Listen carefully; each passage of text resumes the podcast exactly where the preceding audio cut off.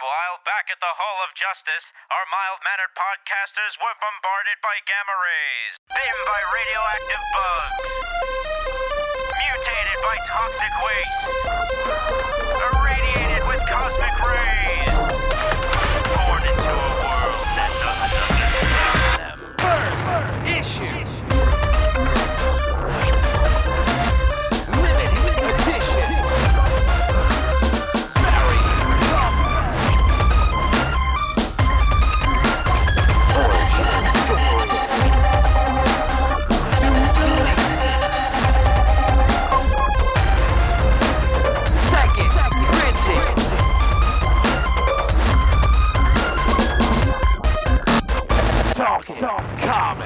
Hello, everybody. It's Wednesday, July 10th, 2013, and you are listening to the Talking Comics Podcast.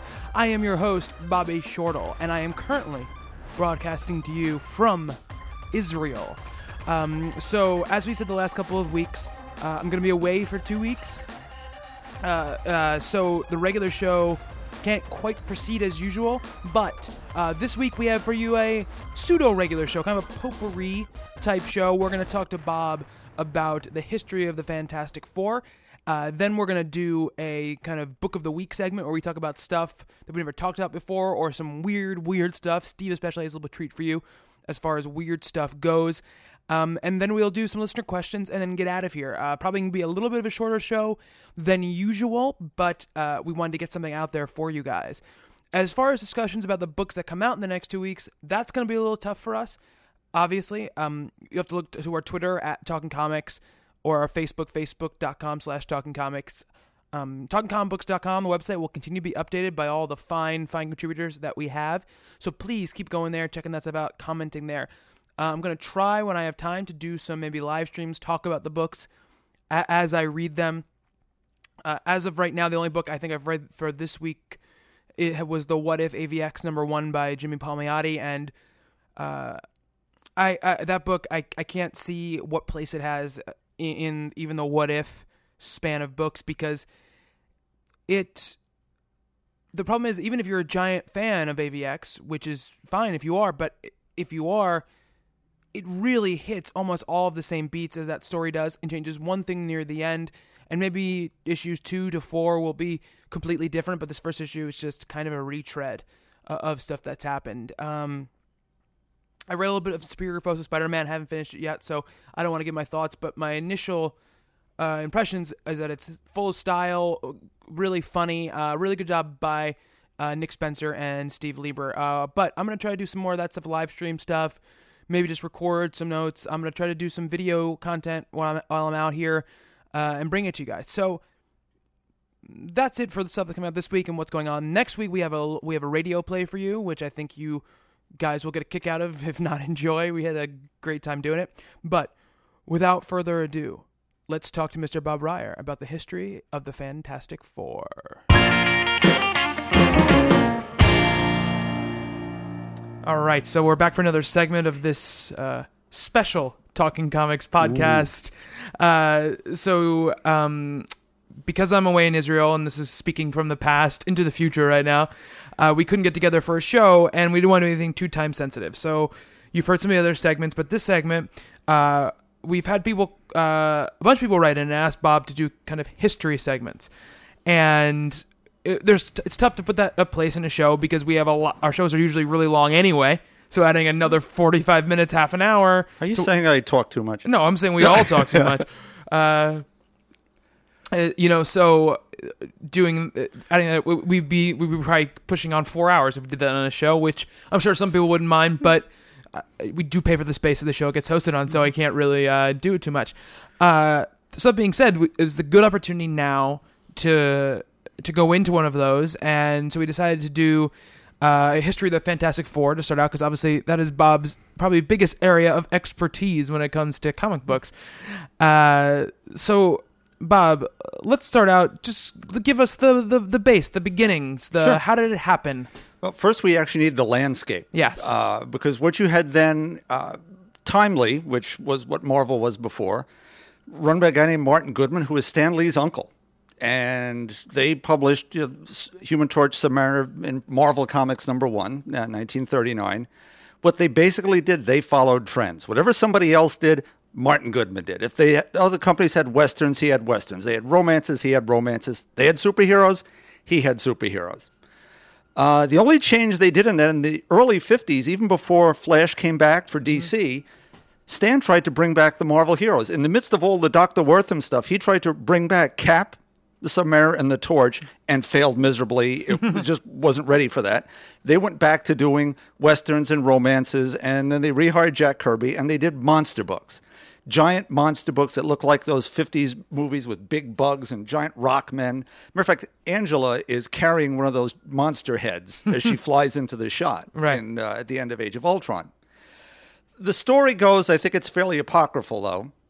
Uh, DC had brought back the Flash and then had put all their heroes together into the Justice League. And the story was that Martin Goodman was playing golf with a guy named Jack Liebowitz of DC, and they started chatting about, hey, we've got superheroes over here at DC, and they're selling really well.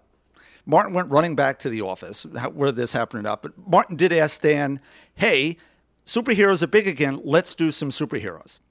Stan, who was about to quit after 20 years of the company and tired of writing dopey giant monster books, I, he didn't want to do anything. And his wife convinced him that, well, write the kind of book you want to write because what's the worst that can happen? You get fired. Instead of writing some childish monster book, write something for grown-ups that you've been wanting to do and put it out there and what can go wrong. Now, they did hedge their bets because DC was distributing Marvel at that point, and they didn't know if they were going to be allowed to do superheroes. So the cover of FF1 is a giant monster and the thing. Mm-hmm. But Stan decided, okay, I'll have heroes with flaws. They won't get along. They'll quibble. I'll make a monster into a hero for the tragedy, the pathos of that. I'll have some humor. I'll have a, a family relationship.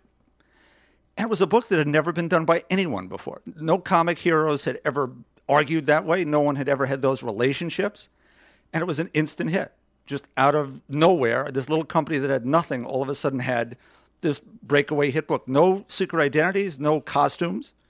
Um, they got away from that a little bit. Now, that would happen fairly quickly because people demand certain things. Uh, but Stan, I've seen the, it's been reprinted, his actual type synopsis, and it's not much different what he wrote out, what actually hit the page. By the third issue, they were calling themselves the greatest comic magazine. Then it was the world's greatest comic magazine an issue later for issue four, and that brought back the Submariner. Then it was, you have Doctor Doom, and everything just So by issue four, is issue four the first issue with Doctor Doom? Five. Five, Five. is the first Doctor Doom. Um, he's looking for uh, Blackbeard's treasure, and he has he has his time platform already by issue five. Issue six, it's Doom and the Submariner teaming up. The Submariner, uh, he had been lost. You know, Stan wanted to bring him back. That story is that Johnny quits at the end of issue three. He and the Thing are fighting, and they beat the Miracle Man, and he disappears. He's living in a Bowery flophouse, and he's reading old Submariner comics. and one of the old bums says, "Hey, we got some old creep over there. He's as strong as that guy was supposed to be." Mm-hmm. and he walks over to him, and he, lo- Johnny sort of looks at him funny. He's got the arched eyebrows and a weird shaped head. He gives him a shave with his finger. hey, look, it's the Submariner. Dumps him in the in the in the Hudson River. He gets his memory back, swims to Atlantis. It's been destroyed by atomic testing. He's not happy. Right. He invades New York, giant monsters and the whole thing, but falls in love with Sue, no less. Mm-hmm. Uh, so at that time when uh, so Submariner, I mean, I know that he has been a villain and a hero, kind of alternating for a long time. When he's a villain, it seems to be very much this kind of I'm just doing what's right for my homeland. It's just different from what's right from you guys. Has that kind of always been the impetus for his evil actions or, or, or his evil actions to us, or was there times where he's just been a straight villain? Uh, here and there, I, I guess, but for the most part, he was always that anti-hero. It was about Atlantis. Uh, within two years or so, they were fight. The FF were fighting on his side to help him stop someone even worse. Even after he invaded New York, it was like, well, this other guy, Atuma, could be much worse. Uh, but even Doctor Doom, he's a really bad guy. But there's a nobility to him, a, a, a regalness. To what he's trying. For his people, they like him. Mm-hmm. They're not allowed to say anything else, mind Right. you, but they, they do kind of like him. Uh, but it was really within only a year or so that the book not only did take off, it then generated everything else. Hulk and Ant Man and Thor. It was this little company that could, telling stories that were so much different than DC. DC had the big heroes Superman, Batman, Wonder Woman, Justice League, Aquaman, Green Lantern, all still going great guns. They were all fairly bland. You could read a Justice League book. I've said this before. If you covered up the pictures, you wouldn't know who was speaking. They're all mm-hmm. basically the same character. Right. It was about the science of the stories. It was about the, the cool things you could look at. There was no characterization to speak of. Marvel was all characterization. Mm-hmm. And that caught the fancy of people, particularly the younger people, the college kids in the 60s. Stan, who had been writing books for eight year olds, now found he could write upwards and write to teenagers and college kids in di- different language, involved plots, continued stories. DC didn't do continued stories except for twice a year, well, once a year in Justice League, hmm. where they crossed over. For instance, from issue 35 to 60 is basically one long story. In Fantastic Four. It goes all over the place, but the threads keep going. You're introduced to Medusa, and she has no memory, and she's part of the Frightful Four, the evil Fantastic Four. It's the hmm. Wizard, the Trapster, and Sandman, barred from over in Spider Man. And six issues later, she's back again. She escapes. She then kidnaps the torch. They go flying off to the, the hidden land, and you see all these inhumans, where you then introduced fairly quickly to Galactus and the Silver Surfer, the Black Panther, uh, him who would be War, Adam, you know, Adam Warlock eventually. Uh, the Krees, we have the Skrulls in the first 10 issues, and they pop up over and over again. And it was just, it would bubble up. You know, half the stories would start in one place, they'd finish a storyline. The second half of a book would be the rest of that, four pages of what's coming next. Mm-hmm. So you never felt like you were forced, you wanted to buy the next, I got to see what happens. Right. At this time, it, it, in this initial runs of the characters, uh, you know, uh, are they pretty much the characters that we see today? Uh, I guess most notably would be the Invisible Woman would be the would be the or the Invisible Girl. I guess at, that Yeah, at she's that the point. girl until John Byrne. Yeah. Yeah. Uh, yes, in a way, she started life much differently. She, Stan wanted her to be not a damsel in distress, a superpowered member of the team, that someone you had to go rescue the way it would be Lois Lane in Mm-hmm. all those books back then, whose basic function was to see who Superman was. That's what she did month Right. after month after month. The problem was, as Trina Robbins has pointed out, if you give her a power that means she just vanishes when something bad happens, and they'd have her faint if she used her powers too much. It was strain was too much, and she'd Mm-hmm. collapse. It's almost a caricature of Victorian sensibilities. You know, Right. Of course, it's too high, and she has the vapors. Um, as the books went on, though, he gave her the force field power. Uh, then they became a couple when they became engaged in issue 35, which Dragon Man shows up for the first time, who's still around in the books. And things began to change. You, now had a an engaged couple. You had a wedding in issue three, and they became equal partners. And that continued to grow as the years went on. They had, had kids. You know, they had, well, one at that point. Since Franklin's born in 1968, let's not try to think how old he actually is, even in Marvel time. Do you have any? Uh, I mean, what about the uh, what about the other three? Johnny was a brash, hot-headed teenager, and that stayed for a very long time, really until the Inhuman stories began, where he actually really fell in love, except with Dorrie Evans, who lived next door back when he was a teenager. Uh, but Crystal of the Inhumans got into his head, and that was part of the driving storyline. She was trapped behind a negative barrier, and so he had to find ways through. And that all came into, um, finally came to one of the Doctor Doom storylines in issue 60, I guess. They finally break that barrier. Reed was always the scientist guy Right.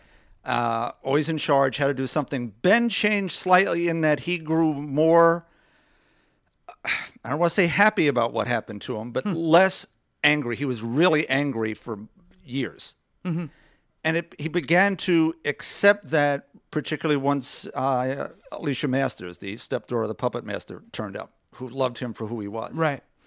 Uh, yeah. I mean, I've I mean, I, I've really only read the first issue. I haven't read more than that. But you know, he does seem very angry about he's shopping in a jewelry store wearing a trench coat, and he's not very happy that the doors aren't big enough for him Yeah. to walk through. Bah! Yeah. Well, he has trouble buying bowling balls and hats and a, and a little bit of everything. And what what it was, the other characters could change back. Mm-hmm. Uh, Stan had it that way initially, and fix that. He also was going to have the Invisible Girl be always invisible, mm-hmm. that she'd have to wear makeup and gloves Right. and whatever, and realized that was going to be pretty limiting. Yeah. So she'd be more almost like the the H.G. Wells Yeah, Invisible Couldn't- Man. right? Couldn't find a way back. Yeah. Um, initially also Ben was in love with Sue. There was a little bit of a triangle there, Hmm, okay. but that, that vanished within an issue or two. He realized it was just unnecessary. He had something else going that just it didn't need that Right. layer to it. Uh, as the book went on, the storylines just got deeper and broader and larger, and and the art. Kirby was always good, but with issue 44, he found an inker named Joe Sinnott who had worked on issue five, as a matter of fact, but sort of nothing in between. Stan, Jack, and Joe Sinnott were together from issue 44 to 103. Wow. So how many issues did Stan and Jack do together? 103 plus 103. one extra that got inventoried and put in.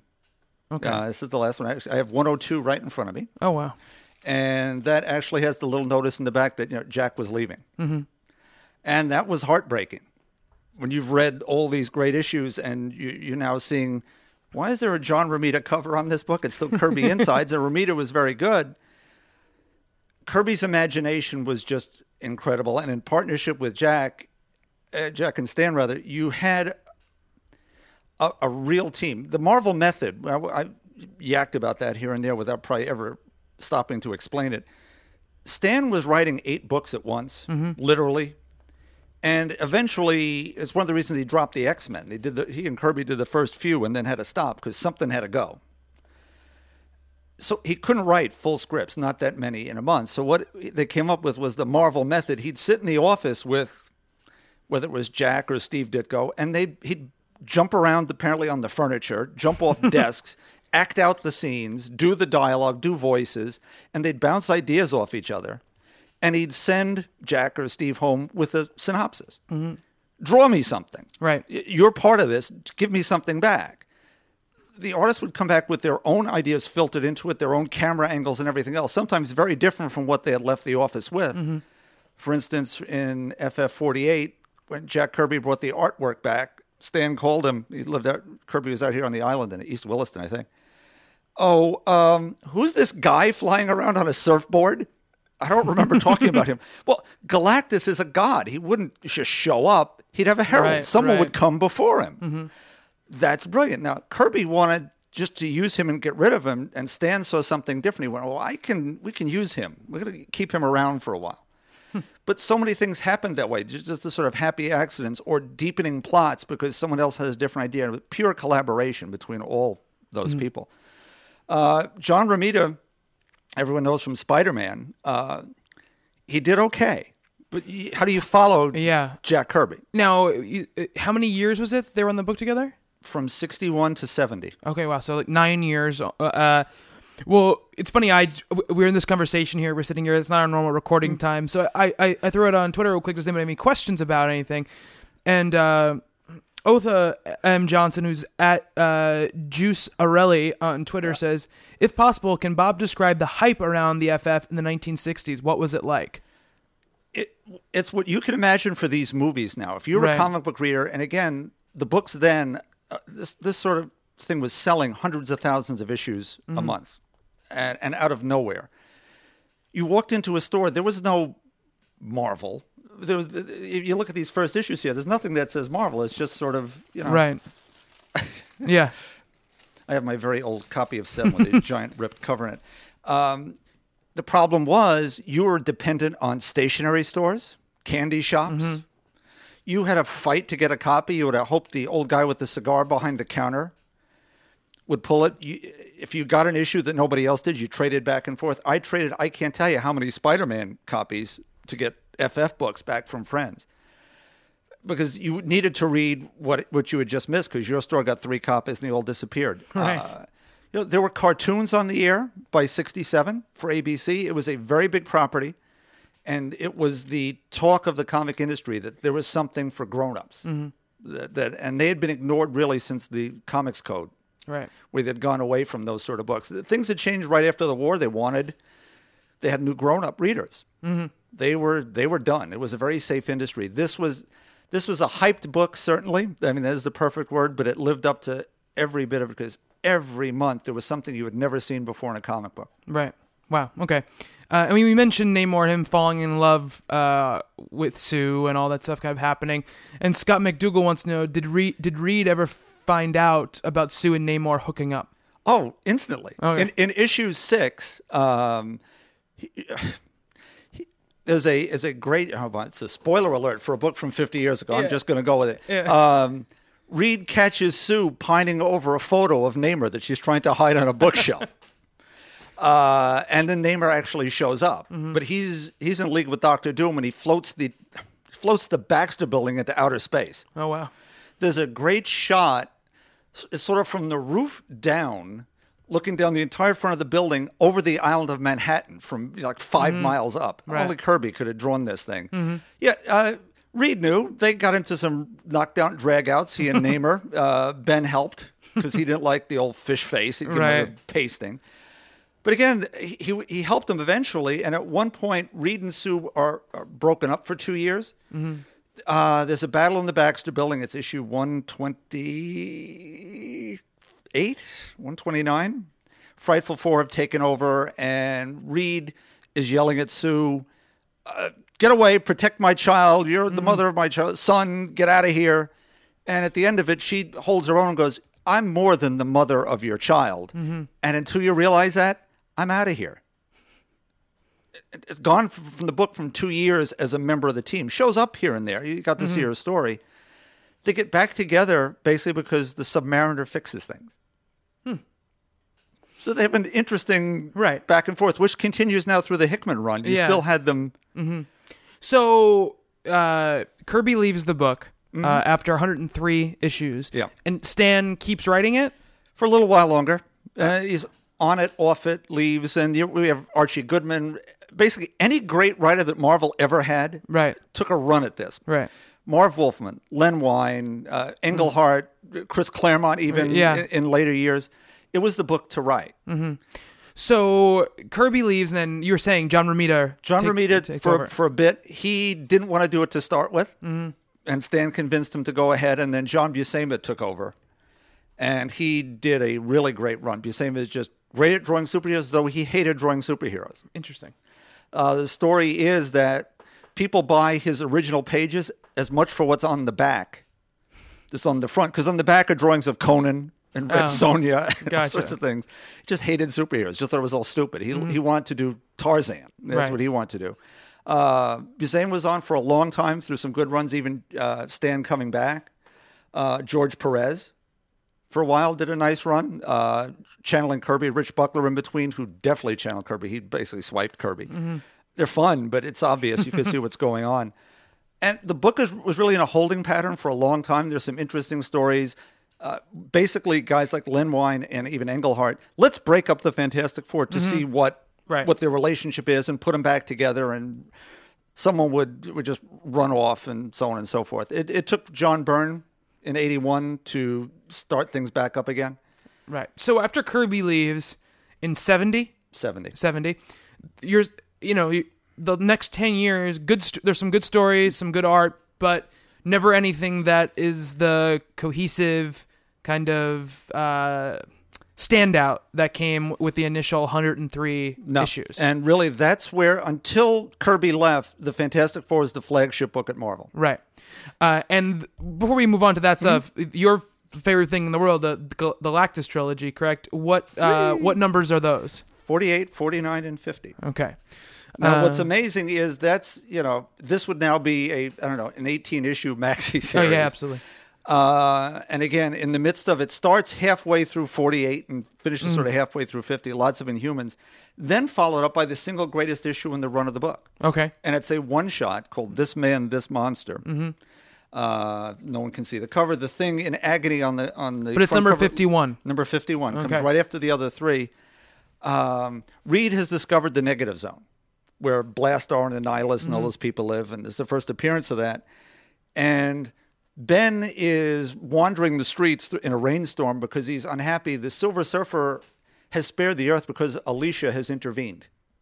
She's shown him what beauty is on, on Earth Right. and why we deserve to live. And Ben thinks, well, how could she love him mm-hmm. when there's a guy like this around? So he's wandering the streets in a beyond a funk. And he's drawn in by this odd scientist whose feeling is that, well, Reed Richards gets too much credit. He's just some bum. He's gotten lucky. Mm-hmm. Re- he, this scientist replaces the thing. He actually turns the thing back into Ben Grimm, mm-hmm. adopts the thing persona he's studied, knows what he's supposed to say, goes to visit Reed. Reed's playing with his negative zone equipment, gets sucked into it. Ben's not going to help me. Let's go with the rope. He disappears into the negative zone with Sue screaming at him. Mm-hmm. And then he, this bad guy scientist realizes, spoiler alerts, folks, uh, no, it isn't like what he thought at all. He really is a hero. He's only about other people.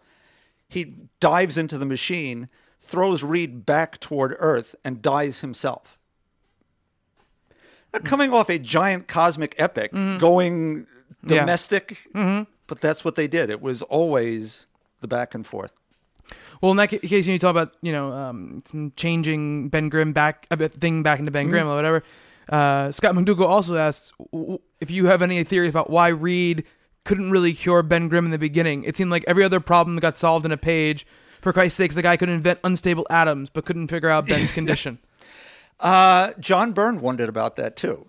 Eventually, um, he Reed would give him potions that would work sometimes for half an issue, sometimes for a page or two, but never seemed to really get anything done. The closest he came was he was working with some viruses and nearly killed himself. Uh, in, in issue 113, he actually managed to find a way to change that Ben could change back and forth at will Okay.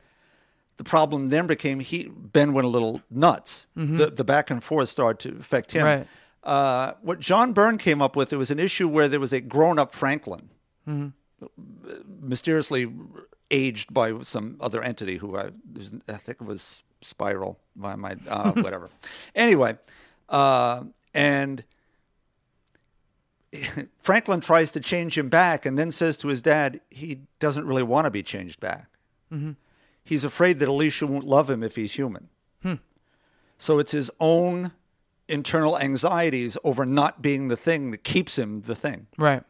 Interesting. That's interesting. That's that, that's that's really cool. Uh, so John Byrne takes over in '81, and now when he takes over, does he do anything drastic to kind of start his run to set it apart? As a matter of fact, it is sitting right here. His first issue is t- he uses uh, a villain that Stan thought was the worst he had ever come up with, Diablo, the master of alchemy. Okay. The book is called Back to the Basics. What Byrne wanted was to, thought had been lost. He had done a couple of issues as what he describes art robot, and written a couple of issues that some other folks had um, had done, and he just wanted to restore this to to the, a family. They were a unit. You know, they couldn't be broken up by anybody, even if they squabbled with each other. The family dynamic needed to be restored. So he just wanted to use the classic characters, the classic situation, without going for. He had just come off X Men. He was about as big an artist as you could want Right. at that point, and he just wanted th- his handle on this property. And not all the soap opera elements you would see, though things would begin to drift into it. Uh, again, it's a family, and things happen in families. Um, the f- four issues past it's the anniversary issue for instance and that is 236 which is probably his best uh, it's the origin retold but slightly differently they now don't seem to have powers they're having dreams of these powers they're in a little little town reed's teaching school you know, Ben's married to Alicia. Everything seems normal except Reed's troubled with dreams. Johnny, Ben, everyone's remembering space flights and all sorts of things. And by taking their powers away, you now see the humans again, as opposed to the superhumans. So you've gotten it back to what Stan was trying, which had disappeared for the 10 years in between Stan, uh, Jack having left. And what it turns out is Reed is so convinced that he really is this superhuman Mr. Fantastic. He goes into his lab after arguing with his um the head of the department, Victor Von Doom. And Reed takes a scalpel to his own arm, figuring, well, I'm really elastic. He's taken my powers away, but they're, they're there. I just can't access them, and nearly bleeds to death. Oh wow. Um, there's, it's a Doom story. Should I ruin this one too? Sure, you can- Okay. Uh, Doom has captured all of them and shrunken them all down to about an inch and a half tall, and they're in a little like train set in his lab, and they're these little creatures are controlled by the puppet master who's stuck there too, who just wants his stepdaughter to be happy with Ben Grimm, mm-hmm. and Doom has sold him out too. Wow. Reed's smart enough to realize, well, Doom is such a fanatic. These little versions of us, they mm-hmm. must have our ability to have powers too. So he irradiates the little people. They end up with their powers back. They beat Doom and go on and on and on. So how long is Byrne on the book? A little more than five years. Number five years. And uh, uh, is there anything? Or, first of all, are there any like? Is there one or two stories that really stand out uh, other than the one you just talked about? Sure. And did he leave any kind of mark uh, on it that has was brought to the next person who took it over? Well, what he did more than anything else, again, just restored that family aspect. You saw a lot more Franklin. Uh, he really Mm-hmm. And Stan and Jack created Franklin. Yep. Stan created FF. FF, FF Annual Six. Okay, just wanted to make sure. Franklin Benjamin Richards. Okay. as opposed to Benjamin Franklin, which is the, Right. did make the thing pretty upset. What Right. do you mean he's not named after me? well, you're his godfather anyway. Um, you had Sue; her, her powers grew to the point they were offensive as well as defensive. She wasn't just hiding behind somewhere. She now found ways to travel with force fields. She, you know, constantly threatened Doom. Well, I'm just going to blow up. You know, from the movie, I'll blow you up with a force bubble Yeah. inside your chest. Yeah. He did Galactus tremendously well, uh, including Reed saving him at one point. They, they defeat Galactus with the help of everybody, Right.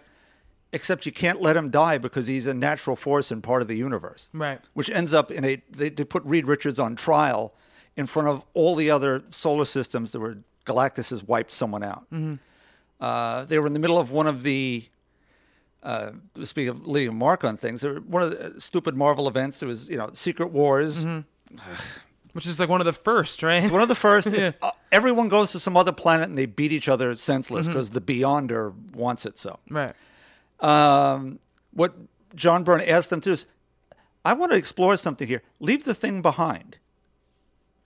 Because he can change back and forth on this battle planet. So Right. he leaves the thing behind. The thing gets a solo series that he writes some of and replaces him with the She Hulk Okay. which changes the dynamic of that. And Roger Stern had just fixed her in Avengers, and now the She-Hulk added to the, the, the craziness and a different level entirely. And also in between, you know, Franklin's now four and a half. He's not just a toddler anymore, even though he's at that point he's I don't know thirty.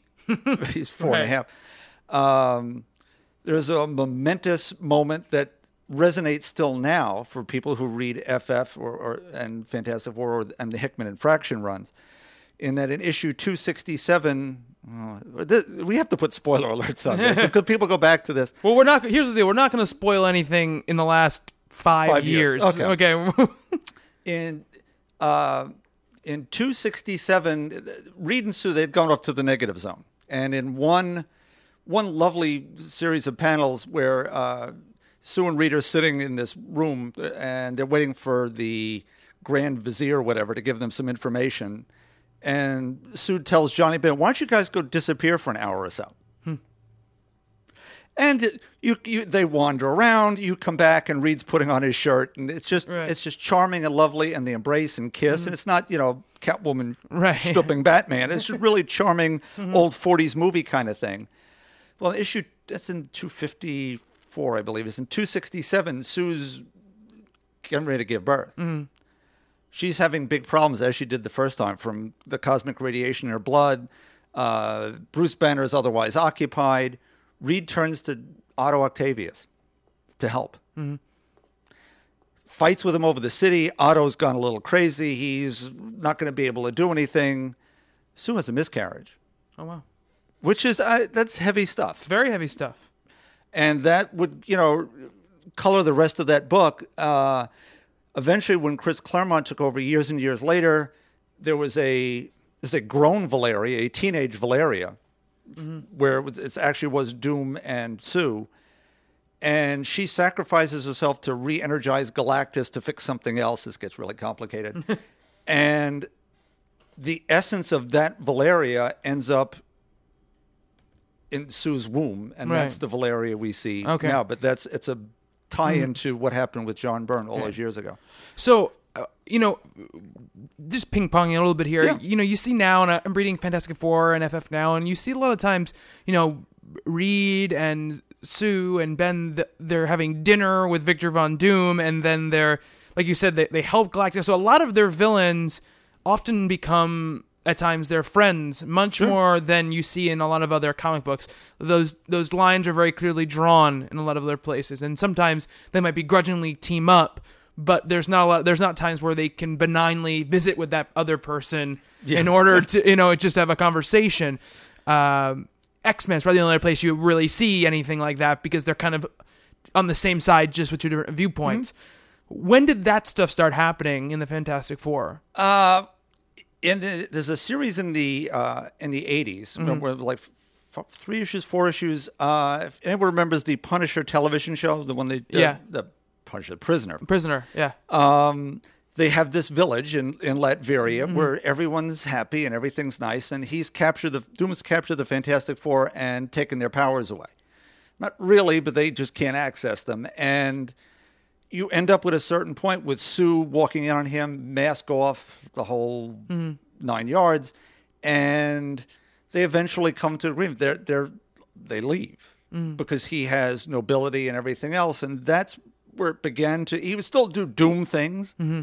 but it was always with well, it's not always for the wrong reason. When he's trying Right. to take over the earth, yes, yeah but it's just a couple of years later, she recruited him to be in the Fantastic Four when Reed was taken over by a guy called the Overmind, mm-hmm. one of the outer space super bad guys, and the only person who could help was Doom, and he acquits himself quite nicely as a hero. Mm-hmm. He's the last man standing as his character nearly takes him out, but it, the power expended to take him out, take out Doom, allows the Stranger, who we may see in one of these Marvel movies, Right. to show up and go, "Oh, by the way, I needed you. Thank you very Yeah. much." And- yes, Marvel always had conflicted villains, Yeah. heroes. They, they'd switch sides back and forth. yeah uh, so Byrne is, on for five years, about five years. So eighty six ish, he believes the book. Is there another long run that takes over after him, or do we have another one of those periods where the book kind of You've got a couple of periods where not much goes on there. Yeah. Um, uh, Roger Stern is in there. Tom DeFalco. Five issues, six issues a year here and there. Walt Simonson takes over in issue 334 as a writer, and then 337 as penciler end. Mm-hmm. And that's right here. I always drawn like Walt. Right, yeah. And Thor right on the cover. Yeah. uh, they had him just. They wanted him to uh, debut with the same number as it did with Thor, which is 337. oh, okay. They like doing things like that. Walt is in, you know, he, he didn't think he would fit with this, having seen all that mythology stuff, but his artwork can be so clean when he wants it to, and it just fits so perfectly here. What's really interesting, they did a lot of time travel stuff, and he introduced a concept in Thor that he used quite well here that I don't know why it hasn't come up again recently. It's the TVA, the Time Variance Authority. and they were in She Hulk fairly recently. They show up when you mess with the time stream too right. much. Yeah. Everything's broken now. Perfect They- right they- now. they- yeah. they should show Yeah, up. Yeah. Um, Walt did a lot of really cool stuff, including for those who read Civil War, they argue about a superhero registration act. Mm-hmm. Reed's on the other side when Walt Simonson's writing it. Right. Walt only stayed a couple of years, Mm-hmm. but had a, a you know really good run, which then was followed by another long a five years worth of runs for uh, Paul Ryan, who is a veteran, and Tom DeFalco, Okay. and uh, you end up with okay in between. Oh boy, Johnny and Alicia get married while Ben's away. They fall in love with each other. Oh wow. Uh, Drama. Yeah, well, it gets better. the, DeFalco and Ryan didn't think that was all such a great idea. That just messed things up too much. Because then you've got Ben and johnny at each other's throats at some point. Right. Alicia, that's not Alicia. She's actually a Skrull. So Johnny's been married to a Skrull for a couple of years. So she ends up in this book too. Uh, the problem is, it just Reed dies. He goes away. Sue's in charge, which is really good. But we're into this e- this period here where we're into the image era. So they decide to image up Sue Storm. Right. She's on the cover, for instance, of issue 375 with a gigantic gun, She does have a big gun. and she has big uh, guns. Yeah. Uh, costume with the four cut out in a hole, and Yeah. it's just just pretty hideous. And then they when they got so much terrible mail. With The thing about- is wearing a helmet. he got his face ripped apart by Wolverine. Ah, okay. That, well, at least that makes Chunks. a little bit more sense than for, for protection. Well, his original costume had a helmet. oh, really? It had a helmet and a shirt and everything else in issue three. Sue made them. Here, you don't have to worry anymore. You. Right. you can go out in public. I look like a darn fool in this thing. He rips the, the thing off and takes his, his hat off. And he, he had real pants on, ju- just as here. Um, again, they got some terrible, terrible mail over, you know, Sue and her Rob Liefeld outfit with the pouches and the bullets and everything. Right. Why she needs these things, who knows? And they tried to explain it as a, uh, it's a manifestation of a character that John Byrne created called Malice, where it's her evil side, the, the dreaded Psycho Man, has affected her, and she it's a helmet with spike, real goth-looking spikes and whatever, and she's wiping out the Fantastic Four and everybody else. And it's the aftermath of that where she starts calling herself the Invisible Woman Oh, okay. because she takes care of the Psycho Man off panel, and someone asks, "Well, what happened to the Psycho Man? He, he's no longer a threat." okay, all right, Sue. Uh, so DeFalco and Ryan go for a good long while, and then Marvel decided, well, you know, we have to forget this pseudo image stuff with. Mm. Well, why is the Human Torch wearing a leather jacket, for instance? you know, everyone had to have a jacket. Yeah. Uh, that's when they hired the real image guys to do the image books. Mm-hmm. So it's the you know it's the end of the onslaught event, and all the heroes are fighting in Central Park, and all of a sudden they're all gone. Mm-hmm. So Jim Lee did Fantastic Four, and they look like a Jim Lee Fantastic Four. Very hugely muscled, and uh, uh, Sue is um, endowed. uh, they're they're the, the origin is mostly the same, but as with all things nowadays, you have to tie everything together. They can't just be Reed's a scientist and girlfriend and brother and the pilot, who's his best friend. No, Sue has to run the project, and Johnny's head of head of security or something, or Okay. is a spy. I forget what it is because I haven't read this since then, probably. Though I did. I wasn't even. I stopped buying Fantastic Four. I know people Oh, wow. find that hard to believe because uh, it's just hideous. Six months into this experiment, Mm-hmm. Marvel announced, "Oh, by the way, we're going back. Right. Oh, you people, don't worry, it, Yeah. it'll be back. You know, we'll, we're going to get Peter David, and he's going to write a new series, and we're Mm-hmm. going to fix things and put it back the way it was." So I then had to buy the ones I missed. I still, I'm still missing tons of Avengers and Cap, and Mm-hmm. I just. Ugh. um, the universes get fixed because Franklin fixes it Right. he saved all the heroes in a little blue ball in his bedroom or whatever it is and that's a pocket universe where everyone lives and everything can be fine again So that six month period, it's just a six month period, right? so it's a year It's of a these year. books a year for me these it was six months until i had a catch Oh, right. So after backwards. six months, they said they're they're going to go back. Yeah. So Jim Lee uh, writes and draws it for a a, a year, Uh, with Brandon Choi, his co-writer, and then uh, it goes back, and Peter David. peter david puts every all the pieces back in place Right. the book reappears alan lobdell and scott lobdell So and alan davis Okay. uh, for a bit and that kept changing and changing and then we went through So we have another transient period of writers and artists. Yeah, Davis Okay. did I think five issues, Mm-hmm. and then we run through, as I said, uh, Chris Claremont and Salvador Larroca. Uh, biggest run that follows, though, it, it, it takes five years, but we get to Mark Waid Right. and Mike Wieringo, who do a really amazing, amazing job. Uh, it's Mark Waid. Mm-hmm. Uh, the only problem I have with his entire run, he doesn't seem to get Doctor Doom. uh, he turns him very mystical. Mm-hmm. And that was always a part of it, but he decided to explore that Mm-hmm. and how Reed can't process Right. the magic idea. Yeah. Uh, that said, the relationships between them, he comes up with the idea that, well, they're imaginauts. they're not just superheroes; they're explorers in other realms and so on and so forth.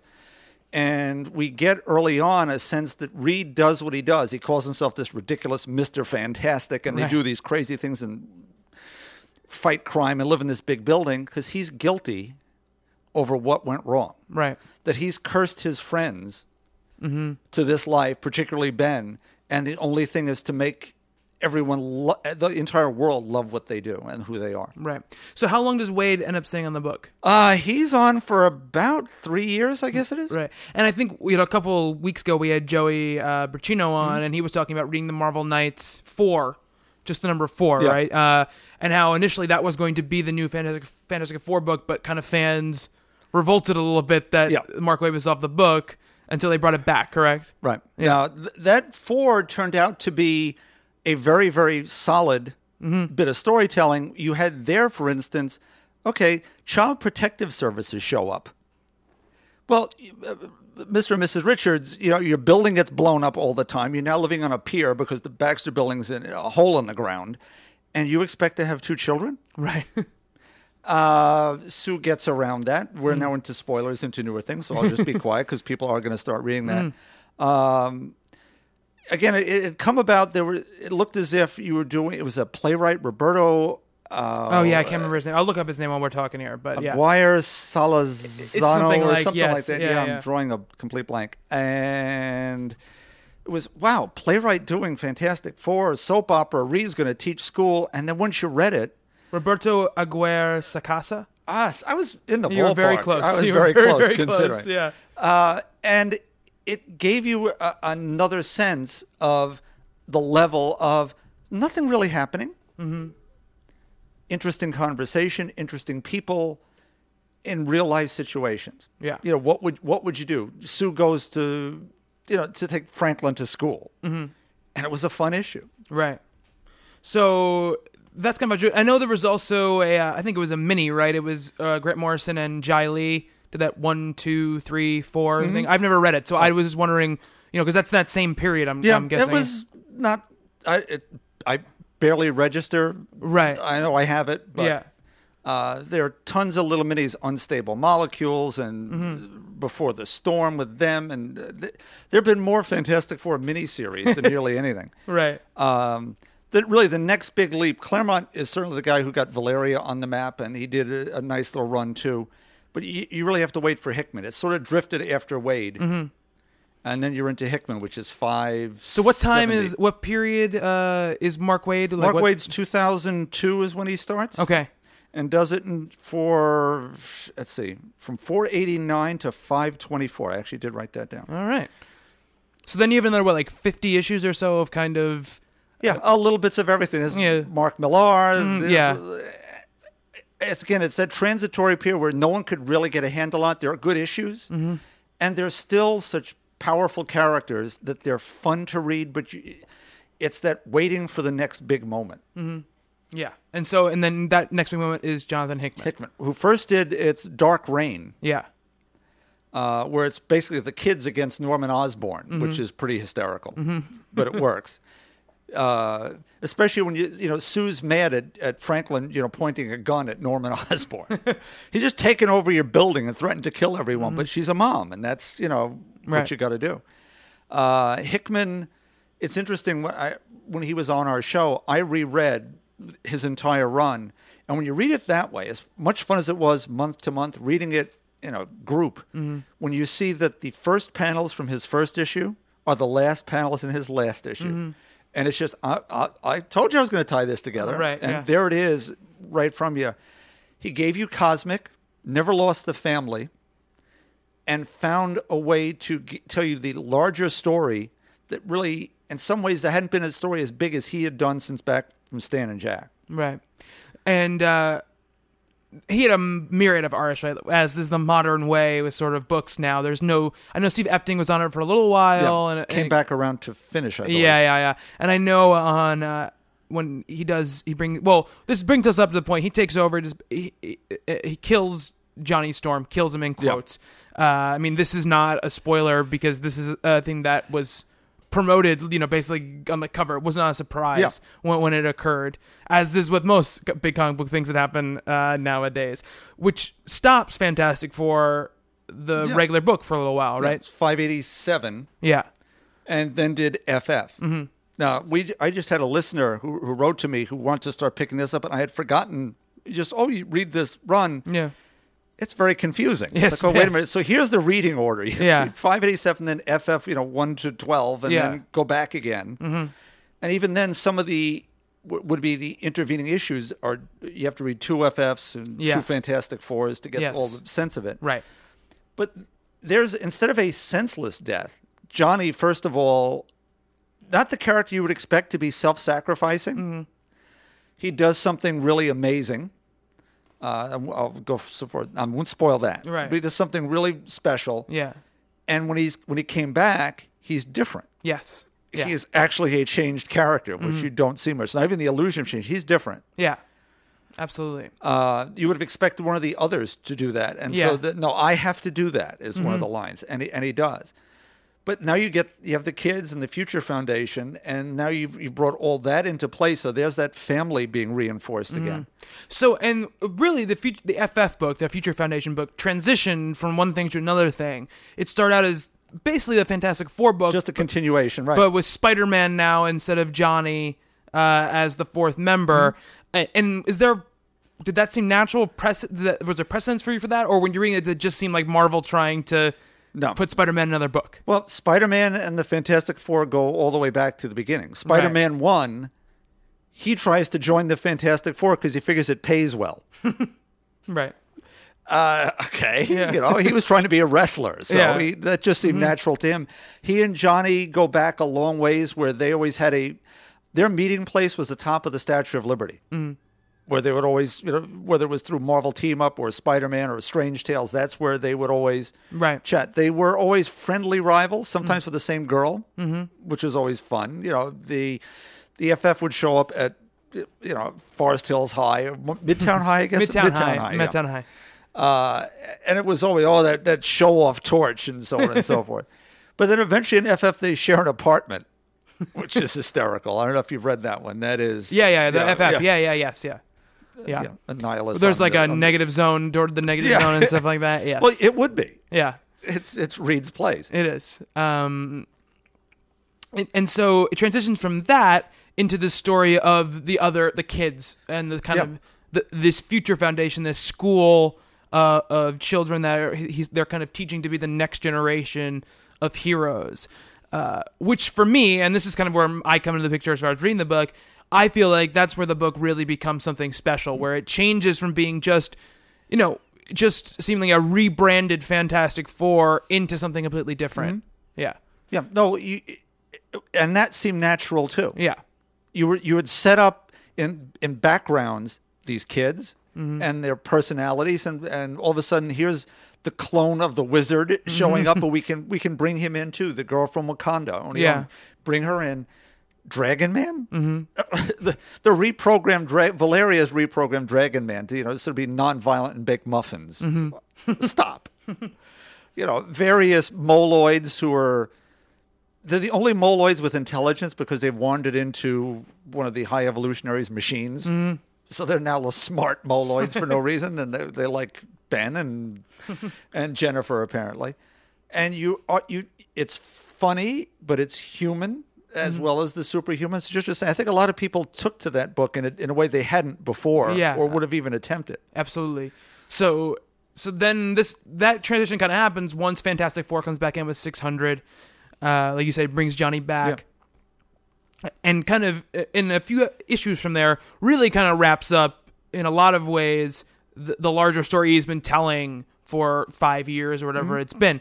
Uh, his run finishes out very nicely. It's a very beautiful uh, ending. Yeah, in both books too. in both books yeah. Great book. And the la- i think the last couple lines of the ff book are, are just wonderful.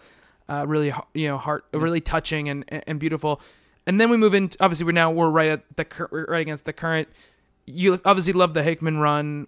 You know, people obviously people listening to the show would know this already but how do you feel like fractions transitioned from the hickman run into his own? I think what Fraction's done is something really interesting. You couldn't try to tell the same stories Jonathan Hickman did. A, it doesn't seem like anybody's Jonathan Hickman in terms Yeah. Mm. of the density of the storytelling. You see what's going on in Avengers, New Avengers right now, little Infinity to come. But he still has that sense of cosmic because we're, we're all over the lot on this road trip he's taking Yeah. on. He's even reinforced the family idea by putting the, the kids with the parents as opposed to being part of the future Right. foundation that gives you more the sense of okay they're parents Mm-hmm. in a bad situation they're for people who are reading they're, they're ill Yeah. You know reed's been trying to keep a secret he thinks he can fix things because that's what reed does fix everything and now it's it's a family dynamic plus the extended and the kids. We have the FF book transitioning into okay, Reed would make sure the Earth was protected. Right. You can't trust those darned Avengers because they're they're always off doing something. Right. So we'll we'll have our own little group going. So now that book is is the other kids plus some new heroes thrown into the mix and all logical choices. Mm-hmm. Sue would pick Medusa. They had a long history together once Medusa remembered who she was and wasn't a villain anymore. She Hulk and Ben certainly he she got him over Johnny marrying Alicia by basically beating him senseless and throwing him through a, a wall. Uh, Well, you know that's, that's how Ben relates to things. Uh, of course, Reed would pick a scientist mm. and Scott and Sue and someone who's lost a daughter. Yeah. a- as Reed did too, though he got mm-hmm. her back. Brilliant. And Johnny would pick a pop star. He'd Right. pick Lindsay Lohan. Well, Selena the thing about I Gomez, love about him is that he picks her just because he forgot to Yeah. pick somebody. Johnny, didn't you forget something? yeah, yeah, which I think which I think is great. Uh, so yeah, I mean, and that kind of brings us up till now, where we're, we're still doing a lot of this stuff. I mean, we got a couple questions come in while Oh, while we were sitting here. Um, you know, well, Andy wants to know how many times has the Baxter Building completely or partially disappeared? It seems to be taken in stride when it does. Um, it happens so much now that basically they have a button, a reset button they can Right. push, and the building just reappears. All their stuff is lost, but the building goes back up Right. again. As early as issue six, as I said before, Doom floats it into outer space. Uh, Terrax blows off the top third of it when he floats all of New York into outer space. He, he's amped the the problems Right. a lot. I'm going to tell you it's at least a half a dozen times, Right. and that doesn't even count Four Freedoms Plaza that's gone once or twice too. Right. Uh, so uh, Justin wants to know uh, your favorite story arc in the last ten to fifteen years. Wow, that covers a whole lot of territory. Mm. Well, we'll say all of Hickman's. Right. Uh, but then within that, there are those single issues that we talked about from last year, Yeah. Mm-hmm. where the, the, the point one, the Willie Lumpkin issue, the Reed, you know, and Ben commiserating, you know, after he realizes, you know, when Franklin and Reed go off and see that, you know, Ben's 5,000 years old because he Yeah. only ages, Yeah. you know, a week a year, day a year rather. Um, beyond that, the, the Ben dies during the Mark Waid era, mm-hmm. and they, sounds ridiculous. They go to heaven to get him back, okay. and Ben's not really thrilled. He's you know he doesn't have Yeah. to be the thing anymore. Yeah. I'm fine, you know, leave me alone. And they convince him to come back, and they meet God, Mm-hmm. who is Jack Kirby. it's Jack Kirby sitting at his drawing board, and he draws the rocks back on Ben Grimm and sends him back home. So the, the Waid's run was really good. If we're talking about the last 10, you know, 10, Yeah. 15, you know, the Waid run Sterling Hickman, but I'm loving what Fraction's doing too. Mm-hmm. Cool. Uh, so your favorite, just to clear, clarify, your favorite Fantastic Four story arc is the Galactus trilogy. Yes. Okay, because like we got a couple people who asked that, but uh, we covered that. But I want to make sure we said it. Um, Logan wants to know uh, if you were to suggest a starting point for Fantastic Four, where would it be? And then he asked what your favorite story arc is.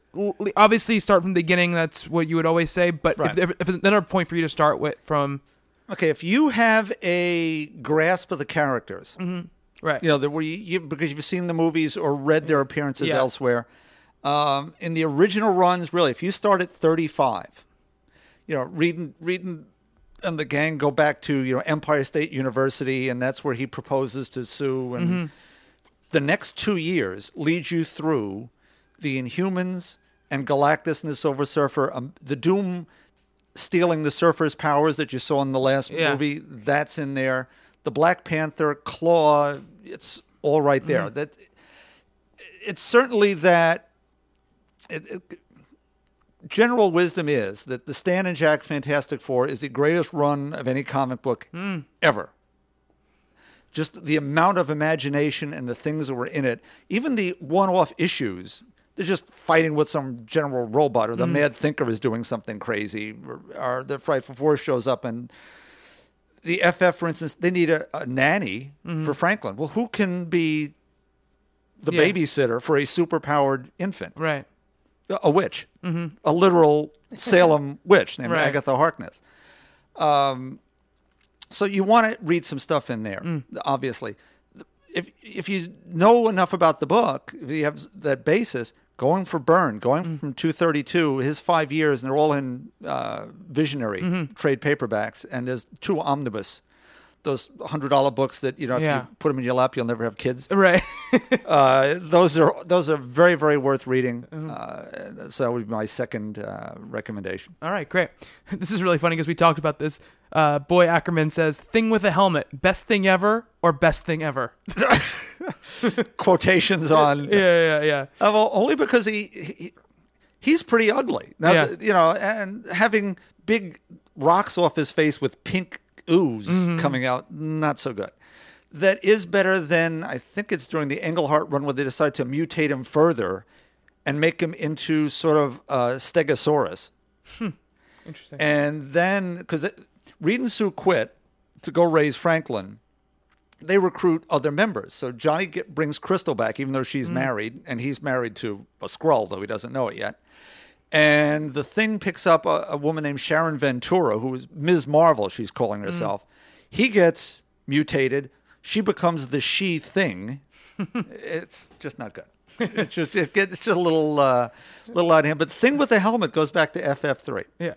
So uh, Ryan Carroll wants to know how long did the Spidey, Ghost Rider, Hulk, Wolverine era of the FF last, and was it any good? three issues, three, issues. issues. of Art Adams' Wonderment. Okay. But it was it was just meant to be a joke, and it was on the the cover of the first one. Instead of World's Greatest Comic Magazine, Mm-hmm. World's Commercialist Comic Magazine. it was like those are the three biggest characters, four biggest characters Marvel had. It's the Gray Hulk, you know, the Peter David Mm-hmm. Right. one, and all just thrown in to go fight the Mole Man, and Mm-hmm. uh, a lot of fun. A lot of fun. But it just yeah, it's a one off, three off, Right. so to speak. Uh, this is Jonathan Weber. He says, "Could you help me understand all the different versions of Nathaniel Richards? and is Kang and Immortus basically the same person from different timelines? Yes, and they're all Nathaniel's son. So all Possibly. Okay, so and Kang they might be Rama-Tut and Doctor Doom while we're at it. Okay. So there's really no way to not be confusing about it. Yes. yeah. And that started, you know, Rama-Tut and, and Doctor Doom meeting up and going, You seem awfully familiar Mm-hmm. to me. So they're the same. They're like parallel universe, No, they could be the same person Oh, in the okay. same universe, just at, different, points. Okay. So it's a lot of timey wimey stuff. Yeah. Okay. But you look at what just happened in Fantastic Four. There were 47 Dooms Yeah. watching the birth of the new one. Yeah. Look at the Magi in Yes, absolutely. Um, so Kang and Immortus, basically the same person in different timelines. Yes, and both, so's, so's the Scarlet Centurion. right, so, and both Not probably all three of them probably are the sons of Nathaniel Richards. Mm-hmm. Okay. Uh, and they might be Doctor Doom too, yeah. just for fun. and all these different versions have to do with like all the different in the multiverse, basically, right? Yeah. The Council of Reeds and Right. Like, a- they were killing off the Nathaniels too. We were down to one. Yeah. Right. Okay. So that's all just different dimensions, stuff like Yeah. that. Uh, Brian Davis wants to know what would you think the best way to handle Doctor Doom's origin in a movie? the right way. um, for making him into evil businessman Right. was not the right way. Right. Uh, as we had Marty Langford on a couple of weeks back, uh, the that million dollar movie did his origin the right way. Arrogant Doctor Doom does not want to be told that his computations are off Right. and blows his own face off. He should be the king of the country. That should all be there. You need to layer that arrogance in because that's going to inform everything else he does. Right. He has to be as smart as Reed. You, and you can't have. You don't need to tie their origins together into the space flight. Mm-hmm. So to me, it's have them meet as kids. That balance between we were friends, but we can't be anymore because you did something or didn't, or I perceived that you did something. The dramatic tension there, Yeah. it's just too good to throw away. Yeah. Over, we can make some special effects on a spaceship. Yeah, it's similar to the Magneto Xavier type uh, of relationship that they have. So that that is really a product of many many years later. right? Yeah, I know. Yeah. Yes, absolutely. Um, yeah. Doctor Doom didn't have an origin when you first met him. That happened in Annual Two. It's amazing. You think about it. You know, we talked a lot about on the podcast, obviously, about the you know Snyder creating this Court of Owls and everything, and it's amazing to think that back when you were reading comics, that was happening every week. You know, it, it was Yeah. all new. It was all this is a new villain, this is a new hero, this is a you know a new situation, and and it's it's funny how excited we get about something that's good that's new now, and it happens every once every couple of years. Right. And then, okay, Marvel was running. They only had a certain amount of titles they could put out until they mm-hmm. really busted through, uh, mm-hmm. where the distributor finally said, you know, do what you want. They, you remember, they had split books for the longest time. Right. Tales of Suspense was Iron Man and Captain America. Tales to Astonish was, was Giant Man and the Hulk, and then it was Samara and the Hulk. Mm-hmm. And once they they were just selling, so I was like, put out whatever you want. Just- Right. Just, go ahead. Just sell books. Yeah, yeah. Please make us some money. But every book they put out had something magical happening every month. Because, okay, here's the Galactus trilogy. The same month in Spider Man might mm. have been Doc Ock Right. and Iron Man fighting the Mandarin, and mm. the Avengers were, were fighting Kang. Mm. Uh, I wanted all of them. You wanted Yeah. to get all of them all time. DC took them a long time to catch up. That what's happening across the street here? Why are their books outselling us? Right. They were stuck in the past for a long time. You know, mm-hmm. Lois was still trying to figure out Superman, and Bat-Mite was still popping up. And finally, it was sort of 64 when they went to the new look Batman, Carmine Infantino, where they said, let's start to Right. fix this. And the book started to drift a little more. That's when Neal Adams went over there and did Deadman. And all of a sudden, oh, okay, now there's stuff over there too. Yeah. Yeah. Uh, and one final question. Sure. Uh, it's a very serious question. This is from Captain Uh, Ron. He says, okay. Does the thing poop orange rocks, or is it just the regular brown smelly stuff? It would depend what he had for lunch. I I would assume his internal organs are not made of rock, despite what we saw in that movie. yeah. Because well, how would he breathe and exactly. all the rest of it? Yeah. He does seem to have teeth and a tongue. He does. He does. So we have to assume his pancreas and liver and, and colon all work properly. All right. So that's it for the questions. Uh, and that's it for our history of the Fantastic Four. Uh, thank you, Bob, for coming at, prepared and coming with all this information. Uh, we'll definitely do more of these. I know that Leonardo really wants us to do a history of the different ages of comics, and we will do that absolutely when we have another chance to do one of these. But until then, uh, thank you so much, Bob. My pleasure. Thank you for letting me share.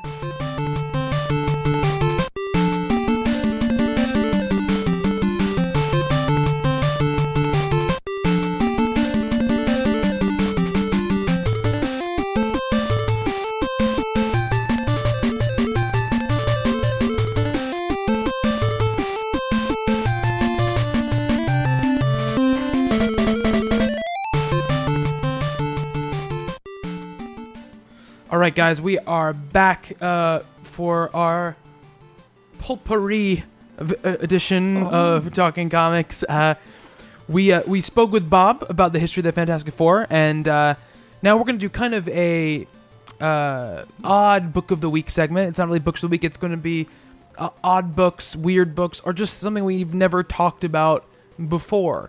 Uh, when I brought this up, Bob immediately had an idea of what he wanted to talk about. Mm-hmm. So I'm going to pass off to Bob first. Bob, give us your book. Okay, it is from 1965, and it's Thunder Agents, which IDW has just acquired the rights to in a rather long and involved process involving four different companies and lawsuits and Rob Liefeld and Penthouse Magazine and Weird. you name it.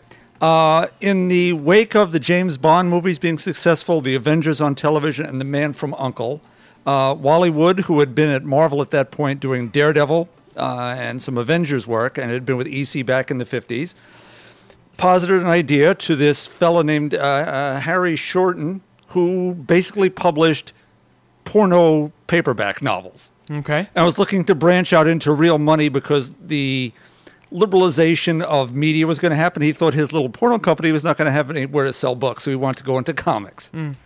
So Stupid man.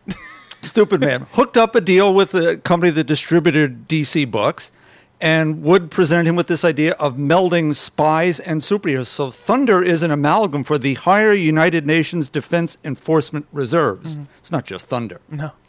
Uh, initially, Wally Wood is one of those like great old timey I create things names, you know? Yeah, it's, You know? but he was um, very troubled fellow who never quite felt he was getting enough attention, whatever. So this was all him. It was put on him. Created, hire people to work on this. So uh, he and a fellow named Len Brown, uh, whose name actually gets used as the secret identity for Dynamo, the lead character. He has a thunderbelt that he turns a dial and is super powered for an hour at a time. They they hijack a whole bunch of weaponry from a really bad fellow named the Warlord. Turns out lives under the earth. This is getting too involved for this.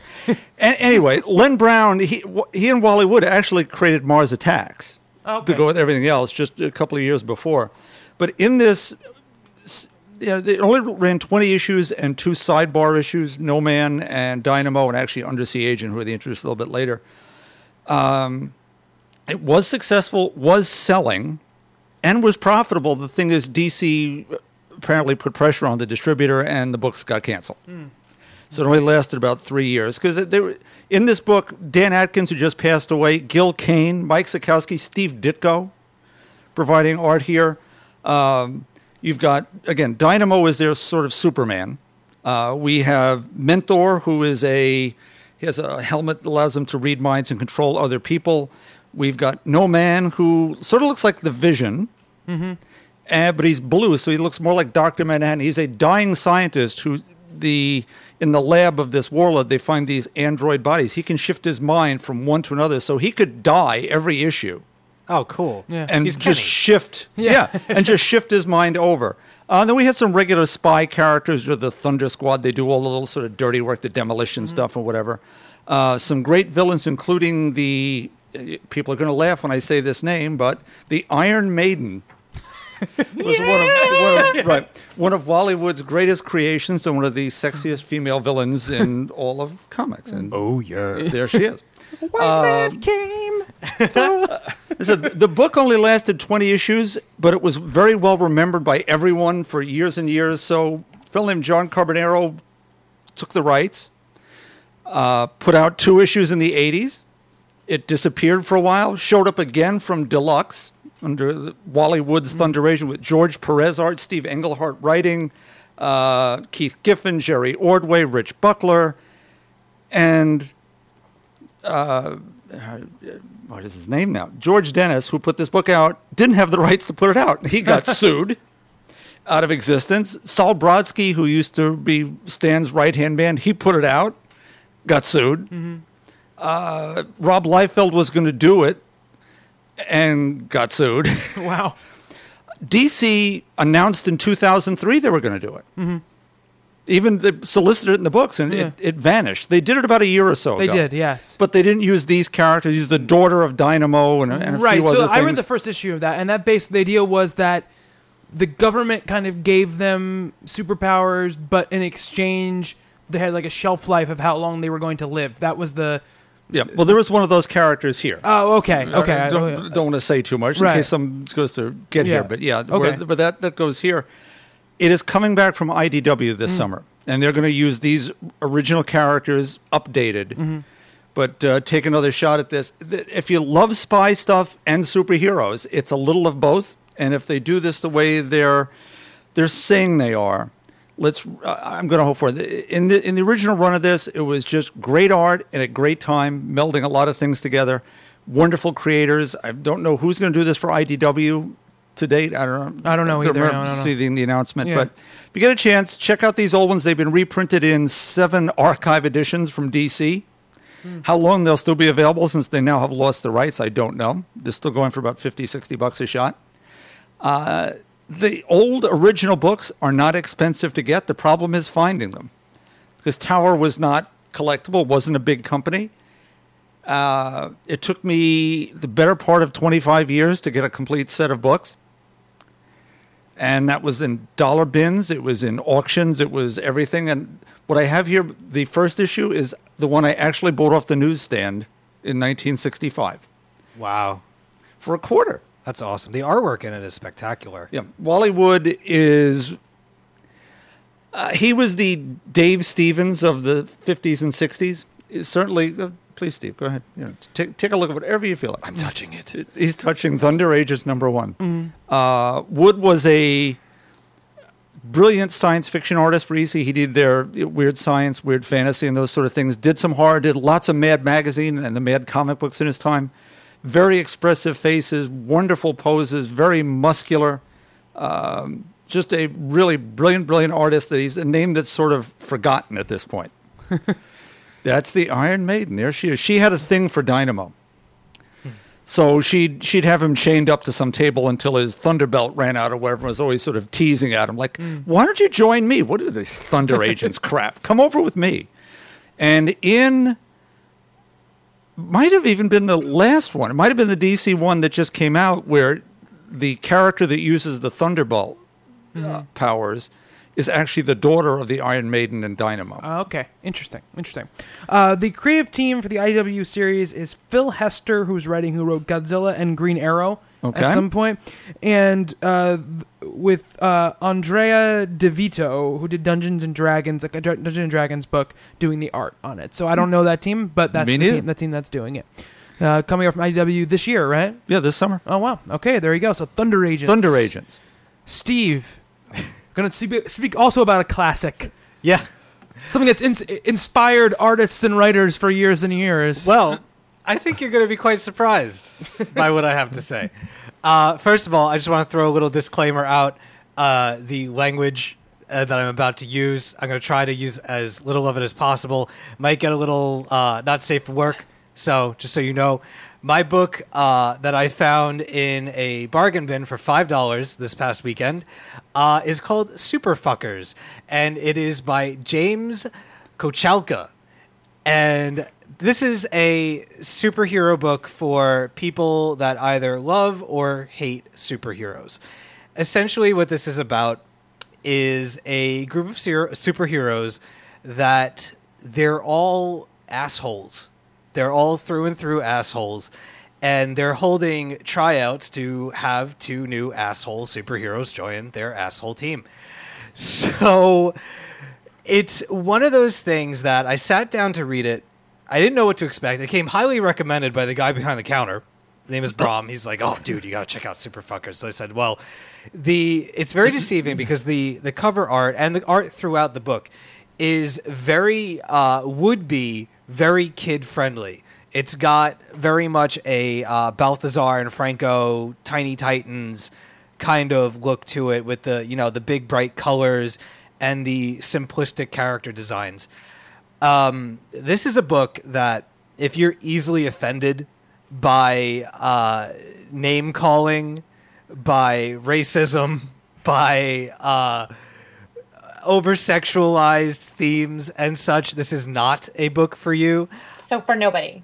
No, no, no, no. And I'll be honest with you. It took me. It took me about sixty pages to really get going with this book and to actually really start enjoying it. I was reading it and reading it, and I was. I kind of. I didn't get it. I was just like, okay. It's a lot of profanity. It's a lot of ridiculousness. Why? Why did I buy this again? And in the middle of everything, I realized that as I was getting to know the characters, that I was actually starting to enjoy their ridiculous, crass, and rude antics. Um, I'm not a person who's easily offended by almost anything. It, it's a book.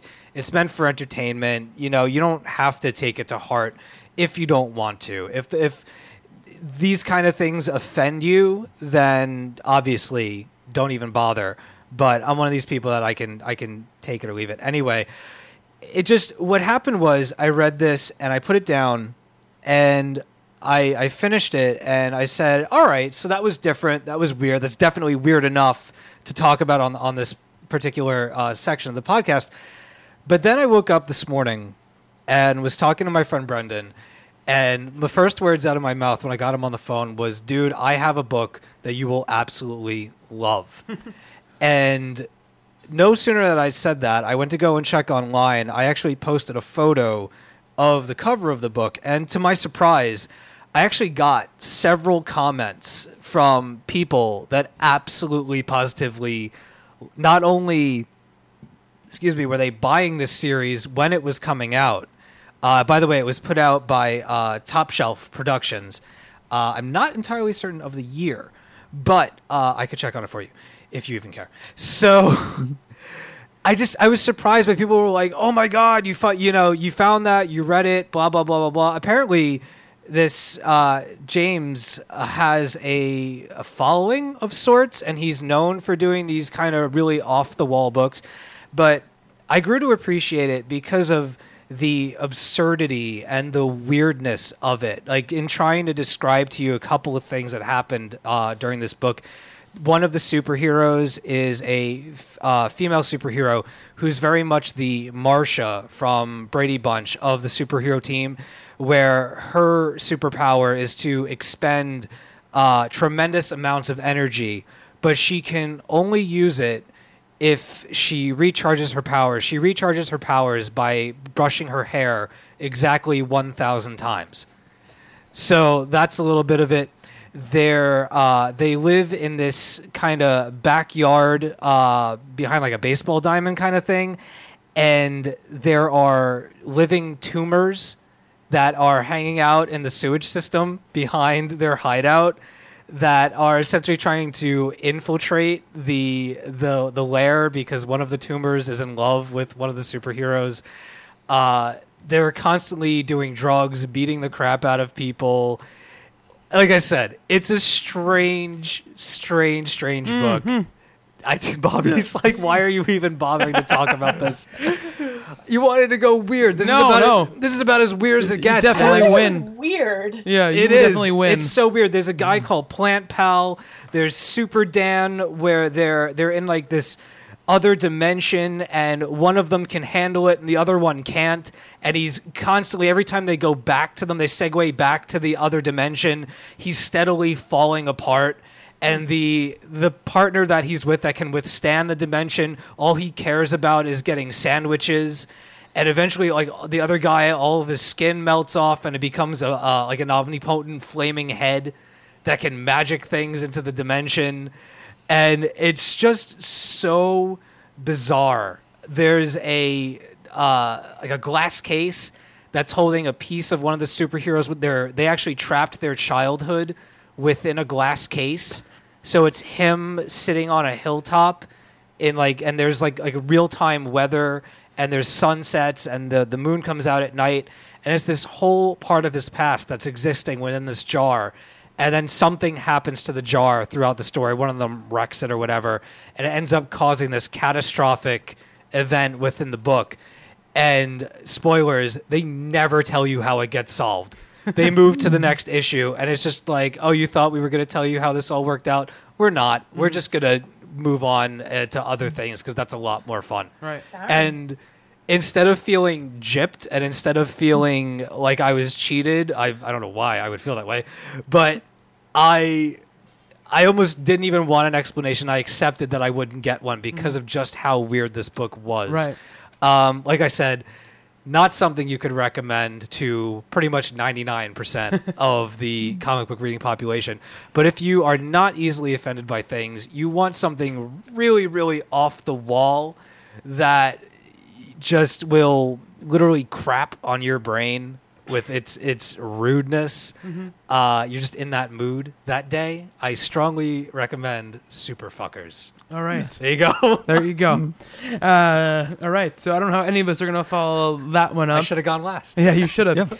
Um, so I went to the the sh- I went to the store the other day and I said I got to find a weird book to read, something a a little a little bit you know uh, uh, off kilter.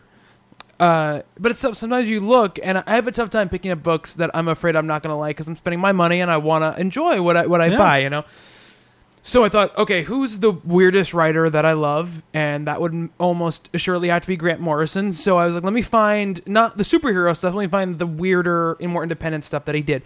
And he's stuff, you know, he does the he's done he did a really long run on a book called The Invisibles that he created, but I mean that's a long running series, and I didn't want to go do that. I want to get something that's kind of singular. So I looked some stuff up and I found this one shot uh, from Vertigo he did called "Kill Your Boyfriend." Uh, it came out in 1995. He wrote it in 1994. Uh, and the reason I, I, I, bring that up is because the the story is about. Well, I'll read you the description on the back. Girl meets boy. Girl falls for boy. Boy takes girl on violent rampage through English suburb. Murder, sex, drugs, and anarchy follow. Uh, Kill Your Boyfriend, a tilt-a-whirl story of two crazy kids who fall in love.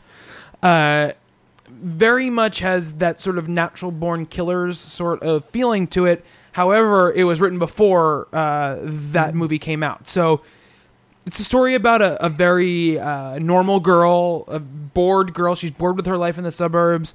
She's dating a guy that uh, doesn't seem interested in, in having sex with her or really progressing anything. And she meets this kind of bad boy who seems to not care about anything and does some kind of despicable things.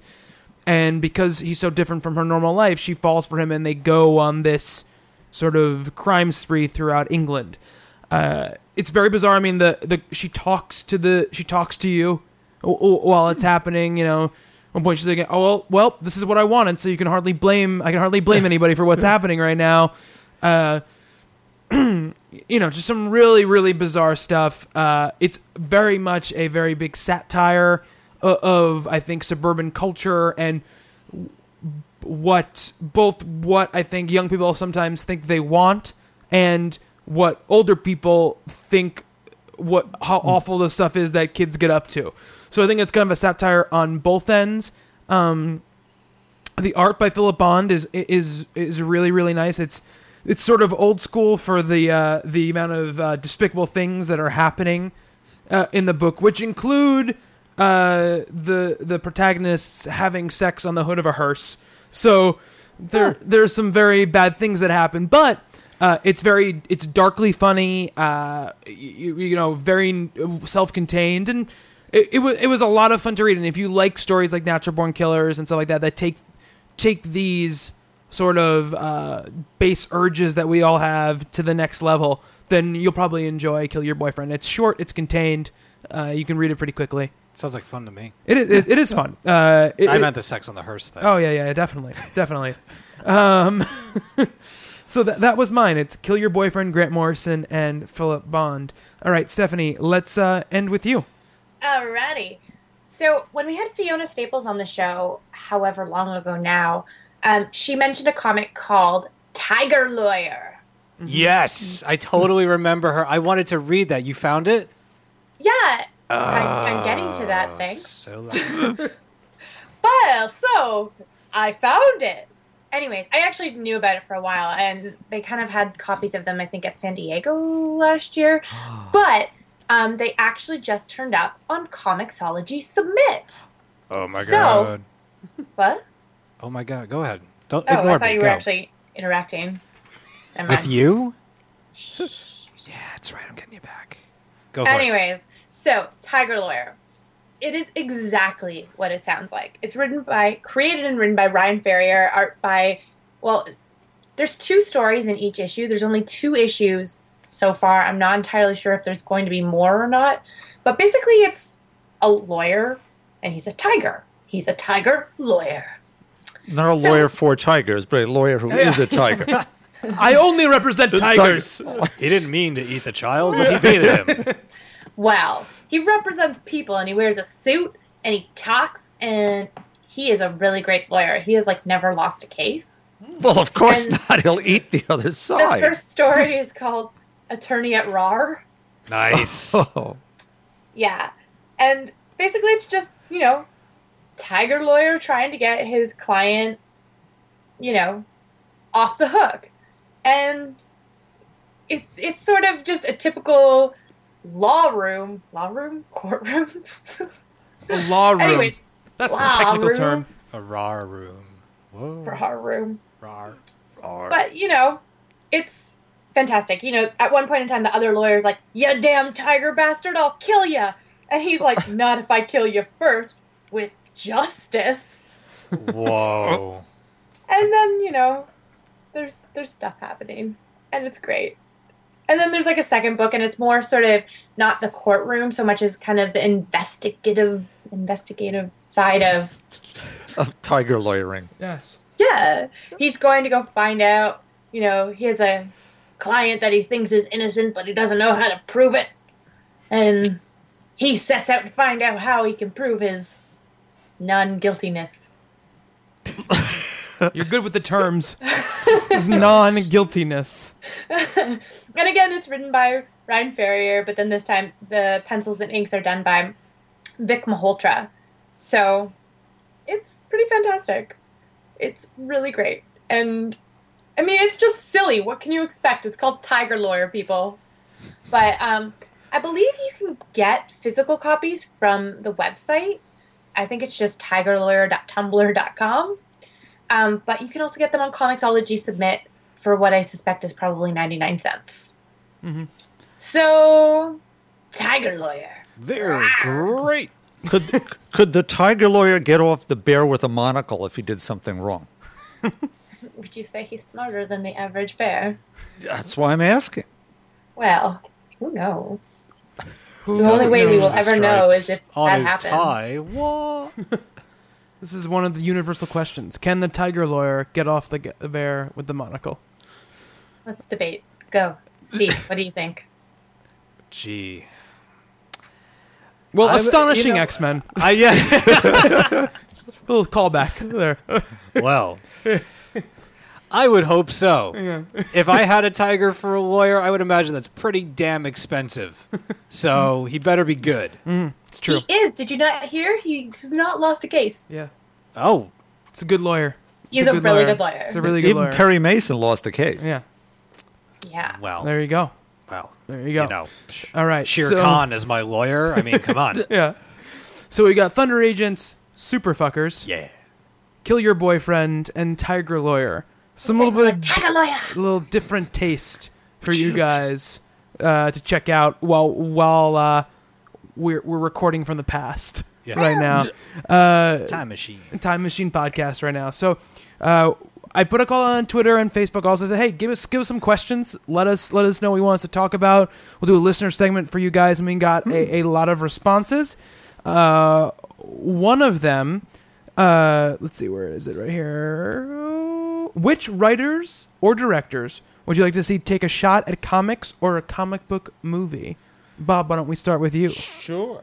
Well, Bob's got to get a paper I've, out. I've got to get a, yeah, I got to get a prop first of all. But uh, to answer the question seriously, first of all, before I go somewhere else with this, completely off the off the wall, Steven Spielberg. I mean, guy who makes Indiana Jones and Jurassic Park, I want to see handle a superhero somewhere down the road here. yeah. Real flat out one.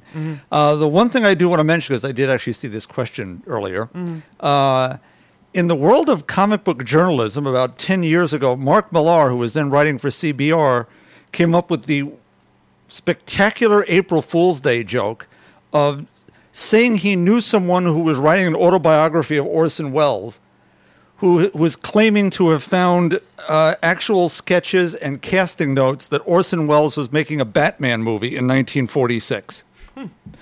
And as he had played The Shadow on the radio and had always expressed admiration for comics and that some of the shots in Citizen Kane actually came from things he'd seen in comic books, it all seemed rather like, oh, yeah, this could, you know, sort of work. And when he starts saying, oh, he, for instance, had cast his old friend Marlene Dietrich as Catwoman and Jimmy Cagney as the Riddler and Basil Rathbone as the Joker.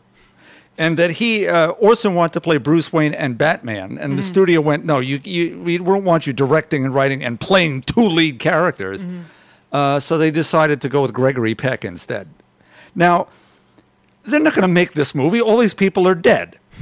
what I do want to see is an animated feature with the likenesses of these stars done in some sort of like Alex Ross way as a cartoon. So I want to see that too. All So right. that, that's my second crazy answer. All right, there you go.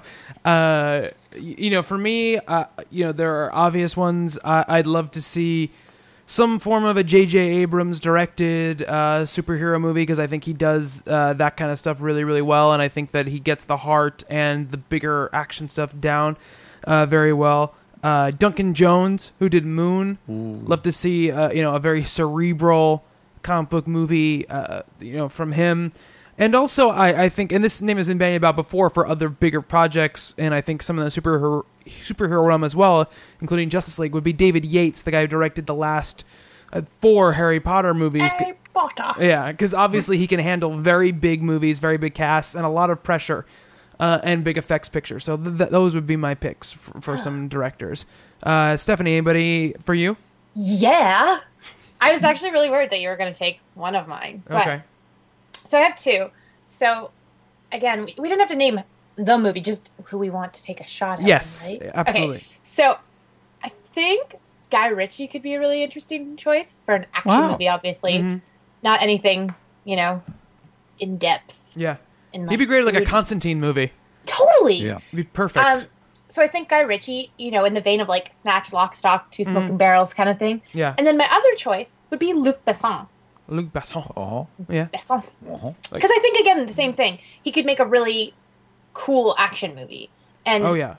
I mean, he's hit and miss sometimes, but I think for the most part, I like his stuff more than I don't. Yeah, he barely directs movies anymore. He mostly just produces Produce- them. Yeah. um, but the But I movies he's directed, I've I've pretty much loved.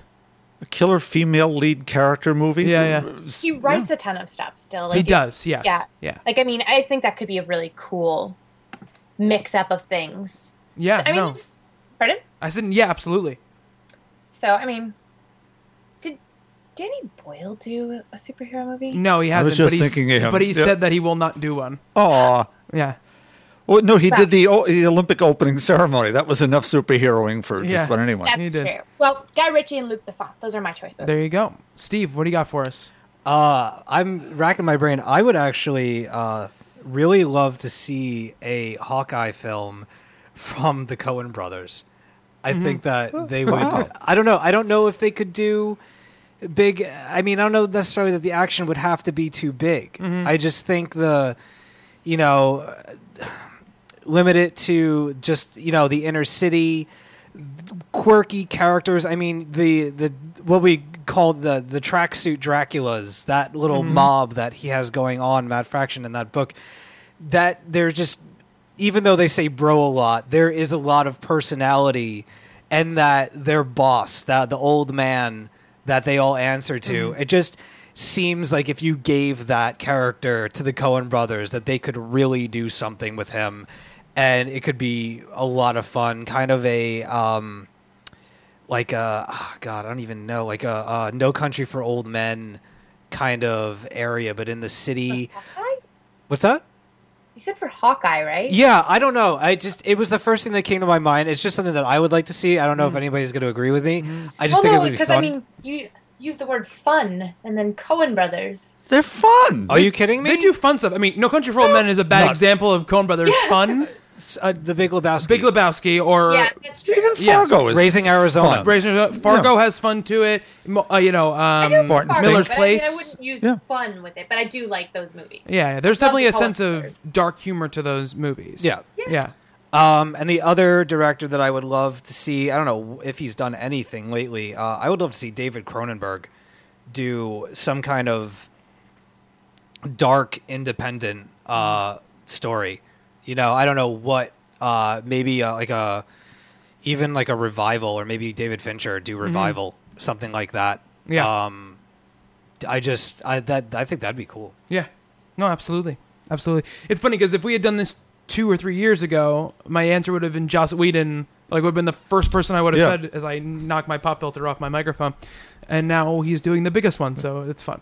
Uh, all right, this is from Samuel Moon. He says, What is the best superhero team in comics? Avengers, Justice League, Fantastic Four, X Men, or someone else? Steve, lay Fa- it down. Fantastic Four. Steph, sorry. Nope, nope, you don't have go to give ahead. reason. You don't have to give a reason for it. Okay, just Fantastic Four. Yeah, Stephanie. Um, I don't know. The rest of them, I mean, the Fantastic Four are the only ones that really kind of primarily stay the same. The rest of them all kind of switch up. That's true. But I mean, the core original like X Men team, pretty Mm-hmm. rad. Bob, I think we know your answer. Yeah, Justice Society. no, no, Fantastic Four. But if if I had a second choice, I second would say. Justice Society. Yeah. Okay.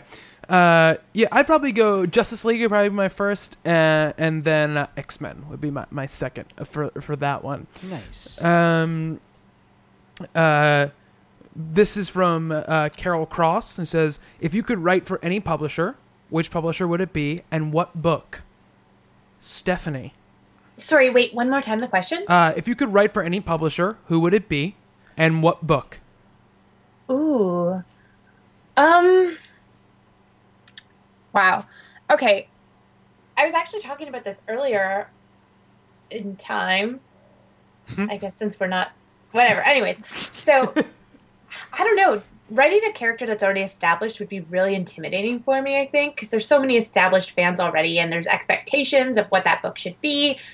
Um, so, I mean, right off the bat, I think I'd be way more comfortable doing something with like image, my own character. But if we're picking another character, um, I don't know. The Dazzler could be fun. Just something Nice. silly. I wouldn't want anything like super serious. To, Right. You know, Yeah, that makes I- sense. Absolutely. I want a character that would just, or like Cloak and Dagger, or Mhm. something that's kind of low key, but you know, would be fun for me to write and kind of characters I enjoy. Mm-hmm. That's awesome. Hmm. Good choice. Very good choice, Bob. I would say Image too. Oh, really? Yeah. Uh, because as Stephanie says, writing something with a huge history would get to be, I'm going to really foul this up. So I don't even want to go there. Fatale. Oh wow. Interesting. I would read. I would read Fatale. I read it already, but I'd I'd read it that much harder if you wrote it. Bob Reyer's Fatale. Oh God! Absolutely. Please do it. Absolutely. Do it. uh, Steve, what do you got for us? I would love to. I I have to go with Image again. Um, I would love to do an original property. I I'm, I don't think we have time for me to get into that now. uh, I do have an idea that I would love, love, love, love to do. Uh, I would love to do a. I mean, if we're going into characters that are established, I would really love to do a Fantastic Four story, just a quick three issue kind of thing, maybe even just a special. Um, or I had one other one in mind. Oh, the Runaways. I would I would write I would write the continuation of the Runaways. I think that'd be a lot of fun.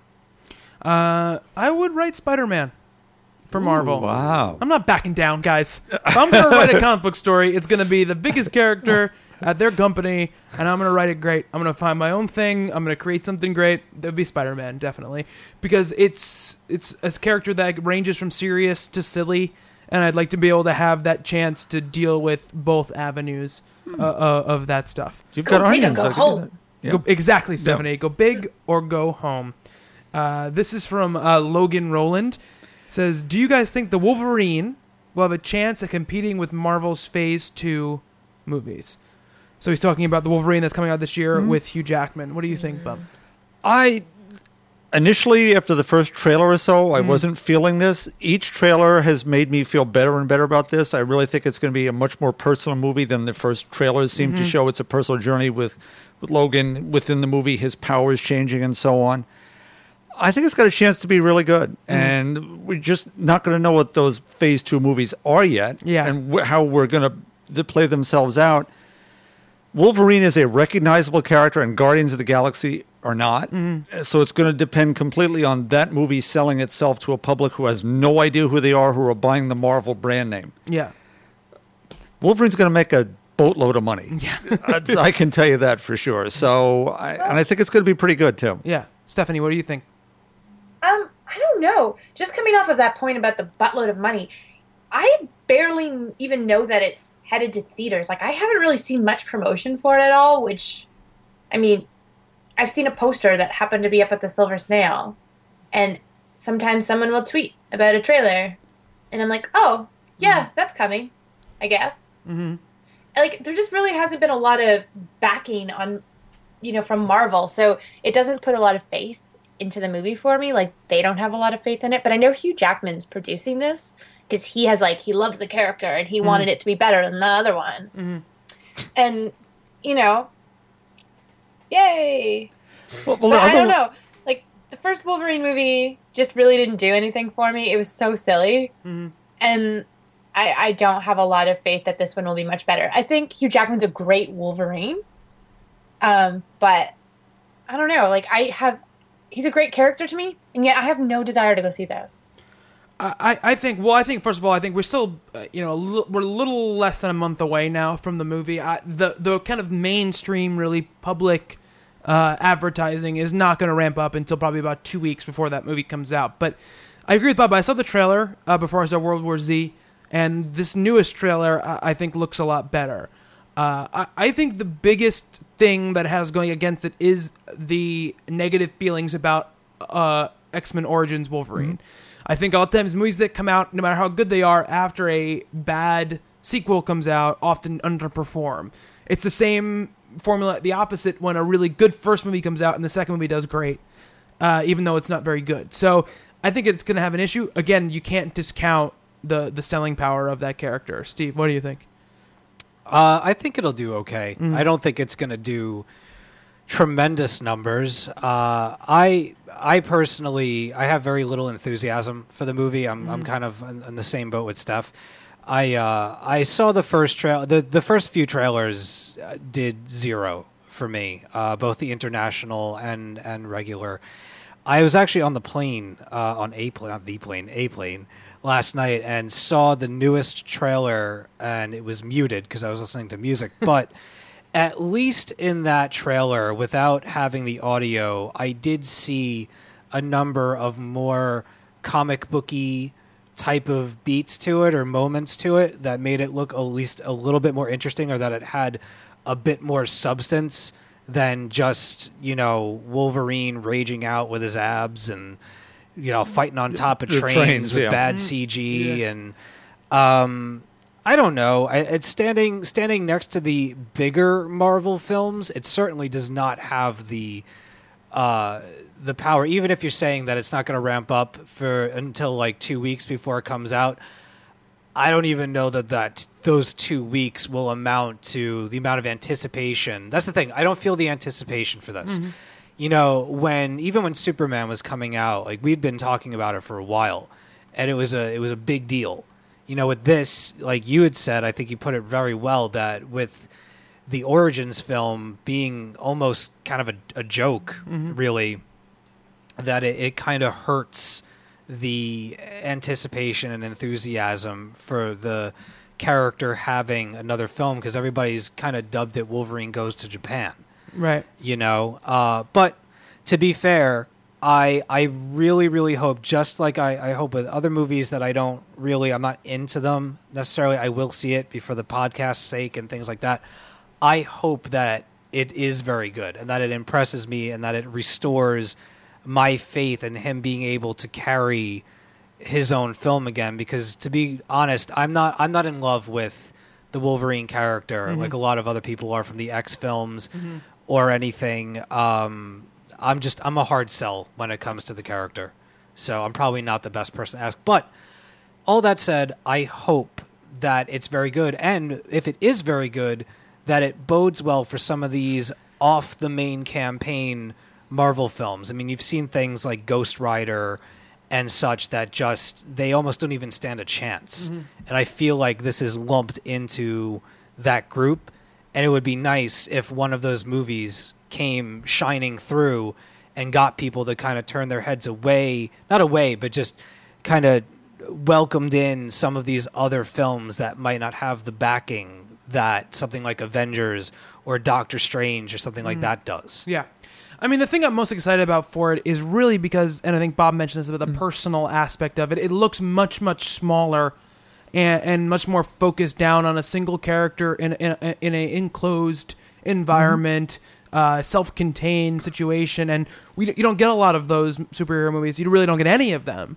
Uh, you know, it seems to be there's a constant push to be bigger, to be more epic, to be crazier, to have you know the, the the most things that can explode, and this goes for both companies and all on all sides and all places. And to see a character who is dealing with a personal journey to deal with one thing or another, that excites me in, in, in a way. Uh, especially that character, and I, I think James Mangold is a very good director. I've liked most of the stuff that he's done. I like Walk the Line a lot. Uh, I like uh, 310, the 310 to Yuma remake a lot. So I, I am anxious to see what he does with those characters. I didn't realize that that was the director. Yeah, I didn't know that. yeah. So it's cool. I mean, that's that's Yeah. yeah. No, that actually that makes me feel a little bit better about it because that has definitely a more um like an, a bit more of a mature tone Yeah. to it. So that's that's cool. I didn't know that. yeah. Awesome. So uh, that's my my thoughts on that. Stephanie, do you want to do you have something you want to say? No, no, I was just saying mature. Oh, this is why sometimes I skip over Stephanie during the podcast. Um, Listen, just a so uh, uh, that is it for this uh, potpourri uh, Talking Comics podcast. Uh, again, guys, info at talkingcomicbooks.com, at Talking Comics on Twitter, and facebook.com slash Talking Comics. Uh, I'm at Bobby Shortle on Twitter. Steve, I am at dead underscore anchorus. Stephanie, I'm Hello Cookie. and Bob. Bob Reyer at talkingcomicbooks.com. All right, guys. So that is it for the Talking Comics podcast for this week. For Steve, Yo yo. Bob, Toodles. and Stephanie, Bye. I have been Bobby. Until next time on Talking Comics, to be continued.